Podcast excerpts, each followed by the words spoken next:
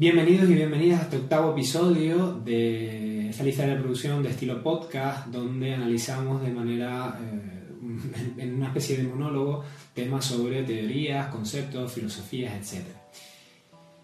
En este episodio vamos a tratar sobre la tradición versus el pragmatismo. Y antes de entrar de lleno a hablar sobre, esta, sobre este tema en concreto, vamos a dejar claro que este vídeo es una opinión personal mía es una opinión personal, con lo cual no es, eh, por así decirlo, la forma en la que se tenga que hacer siempre, no debería de ser así en todos los gimnasios, no estoy diciendo yo que tenga la verdad absoluta, es una opinión personal que yo tengo a 24 de marzo de 2020, que es cuando estoy grabando esto, y que puede ser sujeta a cambios, porque creo que todo el mundo tiene derecho a cambiar de opinión.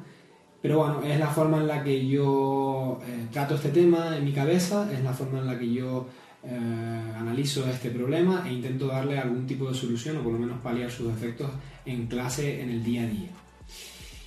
Y vamos ya a tratar sobre el propio tema en cuestión, ¿no? Eh, tradición versus pragmatismo. Vamos a definir tradición y vamos a definir pragmatismo, literalmente de la RAE, lo voy a leer. Eh, la tradición es, según la primera sección de la RAE, la transmisión o comunicación de noticias, literatura popular, doctrinas, ritos, costumbres, etc., que se mantiene de generación en generación.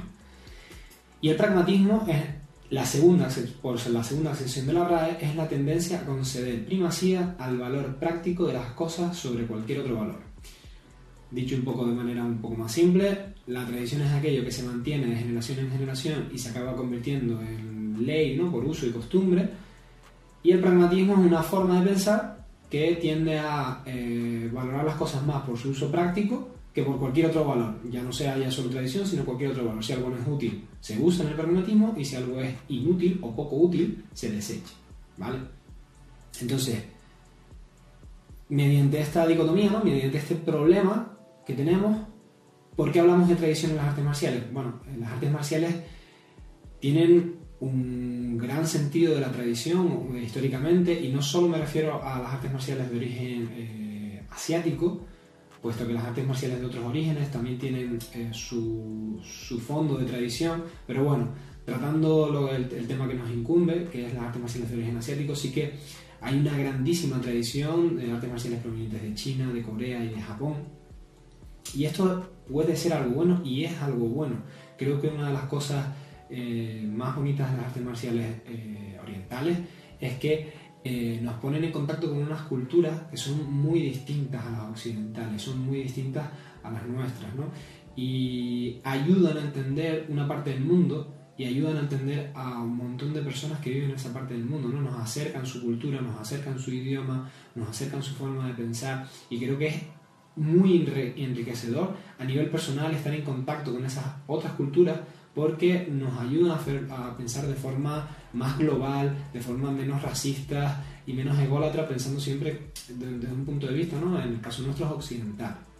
Entonces creo que ese valor eh, es un valor añadido que tienen las artes marciales, no el principal, pero sí que un valor añadido que tienen las artes marciales, es incalculable. Y que una vez llegamos a ese punto ¿no? de interesarnos por eh, la cultura de la que viene nuestra arte marcial, eh, creo que es un proceso muy bonito y creo que es un proceso muy enriquecedor a nivel personal simplemente para crecer como, como persona. Sin embargo, eh, la tradición en las clases sí que puede llegar a tener un aspecto negativo y en mi opinión muchas veces aporta menos, eh, que, que, aporta menos cosas positivas que negativas, ¿no? porque la tradición mal llevada puede restar muchísimas cosas. Yo tengo una serie de protocolos en los que si una tradición eh, cumple alguno de los tres requisitos que voy a nombrar, no lo hacemos en clase. Y es la razón por la cual eh, nosotros en clase, o por lo menos en, mis clases, no hacemos determinadas cosas. A veces las explico, a veces ni me molesto en explicarlas, pero eh, hay muchas cosas que ustedes ven que, oye, que yo explico, pero que después no hacemos. ¿Y por qué no las hacemos? Las podemos explicar en este vídeo. La primera de las... Son tres razones, las explico brevemente y después entramos a, a saco en cada una de ellas. La primera es no hacemos ninguna tradición si entorpece la enseñanza del arte marcial. La segunda es si de alguna manera la tradición aumenta el ego individual y o colectivo. Y la tercera es si discrimina de alguna forma a algún colectivo. Y vamos a entrar una a una en, cada una de estas normas que yo me he hecho en mi cabeza y que si no pasan alguno de estos criterios no se hacen en casa, en, clase. La primera es si entorpece la enseñanza. Para mí esto fue clave. Para mí esto fue clave al empezar a dar clases, sobre todo muchos de ustedes saben que yo empecé con niños. Y el lenguaje es la herramienta más útil a la hora de enseñar cualquier cosa.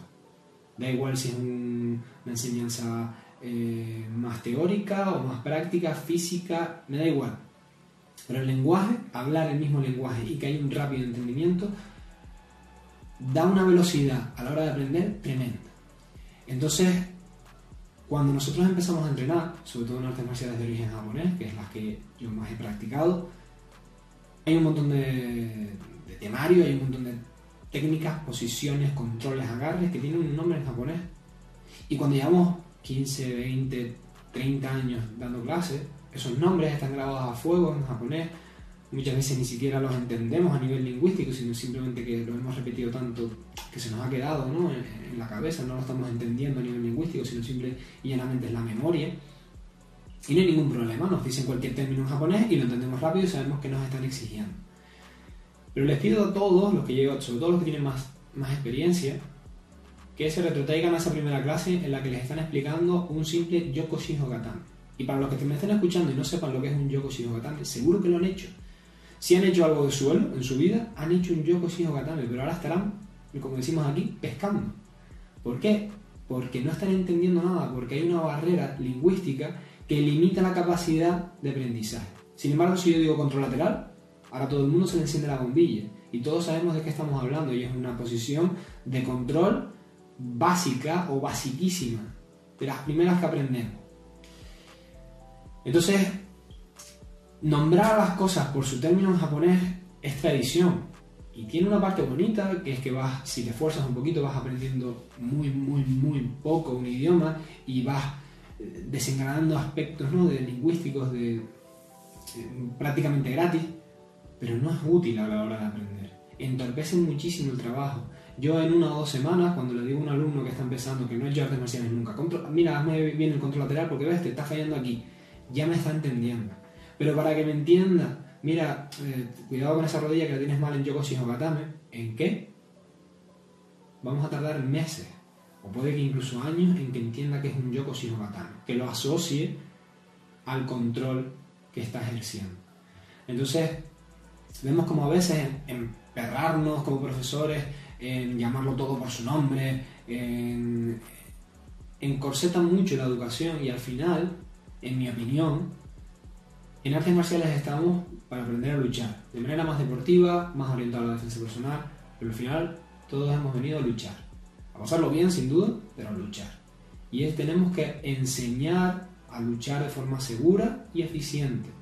Y para ello, si nos tenemos que dejar de lado a veces un poquito alguna tradición por el camino, yo opino que estará bien dejar de lado esa tradición para que el alumno o la alumna avance mucho más rápido. Prefiero sacrificar la tradición al progreso de mis alumnos y alumnas y que ese progreso sea lo más rápido posible. Así que si veo alguna tradición, como es llamar a todo absolutamente, ¿no? en judo o en jiu japonés, de manera eh, tradicional, es decir, en japonés, lo suprimo y simplemente vamos aprendiendo. Y simplemente vamos metiendo alguna palabrita por aquí, alguna palabrita por allá, y más poco a poco, más tarde, aprendemos los términos con mucha más parsimonia, con mucho más tarde, pero aprendemos a luchar mucho más rápido. El segundo punto es aumentar el ego, tanto individual como colectivo, ¿no? como el colectivo del que estamos eh, participando, ¿no? es decir, del grupo eh, de alumnos y, profesores que estén implicados. ¿Y qué me refiero con esto? Hay una tradición en artes marciales japonesas que es eh, colocarse en orden de grado, es decir, con más grados a la derecha y con menos grados a la izquierda, tomando como referencia la salida del gimnasio. Esto, según me explicaron a en su momento, eh, viene de los antiguos dojos, de los antiguos ryu, escuelas eh, japoneses de artes marciales, donde se practicaba mucho el tema de ir a otro a, otra escuela y retar ¿no? a, los distintos alumnos y profesores que, que, en esa escuela para probar qué escuela de artes marciales era eh, un poco más fuerte. ¿no? Y la historia barra leyenda cuenta ¿no? que el pretendiente ¿no? para poder eh, retar al maestro tenía que pasar por todos los alumnos, entonces empezaba por los alumnos de menos grado, que eran los que estaban más cerca de la puerta, y terminaba con los alumnos de más eh, grado, que eran los que estaban más alejados de la puerta, para después pasar al profesor. Como digo, esto tómese con, con pinzas, porque no tengo yo muy claro qué punto de verdad, qué punto de leyenda hay, pero vamos, de ahí en teoría viene, y es por lo que se hacen muchas artes marciales, eh, sobre todo, como digo, de origen japonés. Desconozco si en, las de origen chino o coreano se hace también, pero vamos, en todas las de origen japonés se hace. Y nosotros en clase no lo hacemos. ¿Por qué? Porque esto que, bueno, eh, es bonita, se ve todo el mundo ordenadito, ¿no? Todos los colores eh, bien ordenaditos y desde un punto de vista del TOC queda muy bonito. Pero hay algo de ego. Hay algo de ego en el, no, no, yo me pongo aquí, yo me quito para allá, yo me pongo para allá. A mí es algo que nunca me gustó mucho como alumno, al final siempre, cuando estabas más atrás, eh, ansiabas llegar al, a la derecha, por así decirlo, cuando ya estabas llegando allí, ya estabas incómodo. Mm, ah, para mí siempre fue algo súper forzado, súper... Uh, sí, como no, no, no natural, ¿vale? Tenía que ser un muy condicionado, ¿no? Ese, eh, ponerse ¿no? a la derecha o ponerse más a la izquierda y al final, como digo, es una cuestión de egos individuales, de la gente que se enorgullecía de, de estar más a la derecha simplemente por estar en un sitio físico en un momento dado. ¿vale? Entonces, yo personalmente no lo hago en clase por eso, porque creo que saca de algunas personas lo peor de sí mismas y si le damos la oportunidad, pues se pierden por esas tonterías, ¿no? Y yo creo que quitándolo de encima, pues ya hay gente que a lo mejor le ayuda a no creerse más de lo que, de lo que es, porque es que es una tontería, ¿vale? Y como colectivo es simplemente por eso, ¿no? Hay tradiciones que nos hacen creer, no, porque nosotros hacemos esto así y esto es la forma de hacerlo. Si piensas así, de aquí a 20, 30 años, eh, la forma que tengas de luchar habrá quedado obsoleta. Siempre tienes que ver otra forma, siempre tienes que exponerte a distintas cosas. Que no significa que tengas que coger todo, porque puedes ver algo que no te guste. Pero si solo lo tuyo, solo lo de tu arte marcial, solo lo que tú haces es el camino verdadero y único, te vas a perder mucho, te vas a perder mucho y sobre todo te vas a perder actualizaciones, te vas a perder eh, gente que saca nuevas formas de luchar y que si no adaptas te quedas atrás. Entonces, eh, si la tradición te resta como colectivo, te resta, te hace creer mejor que los demás, te aleja de la realidad y si te alejas de la realidad te quedas obsoleto. Entonces, es una norma un poquito más eh, filosófica, un poquito más difícil de ver que la primera, que es como más pragmática, es más quiero enseñar y todo lo que me dificulte para afuera. Esta es un poquito más entrando a la psicología humana, a los deseos de, estar por encima de otras personas y tanto, como, tanto individualmente como colectivo y es un poquito más insidiosa pero no por ello menos peligrosa que el anterior punto. Y pasamos ya al último punto que es si hay, yo rechazo la tradición y es la de discriminar a algún colectivo. Eh, creo que ya solo con la descripción todos nos entendemos y si hay alguna tradición que discrimina, aísla o separa a algún tipo de colectivo, se rechaza, ¿vale? Por fortuna creo que esto eh, va cambiando, pero sí que hay, siguen habiendo conductas machistas, siguen habiendo conductas discriminatorias en todos los gimnasios del mundo y no pasa nada por, por, reconocerlo, pero sí que hay que intentar corregirse. Hay que intentar corregirse desde el punto de vista de los alumnos y alumnas y hay que intentar corregirse desde el punto de vista del profesorado.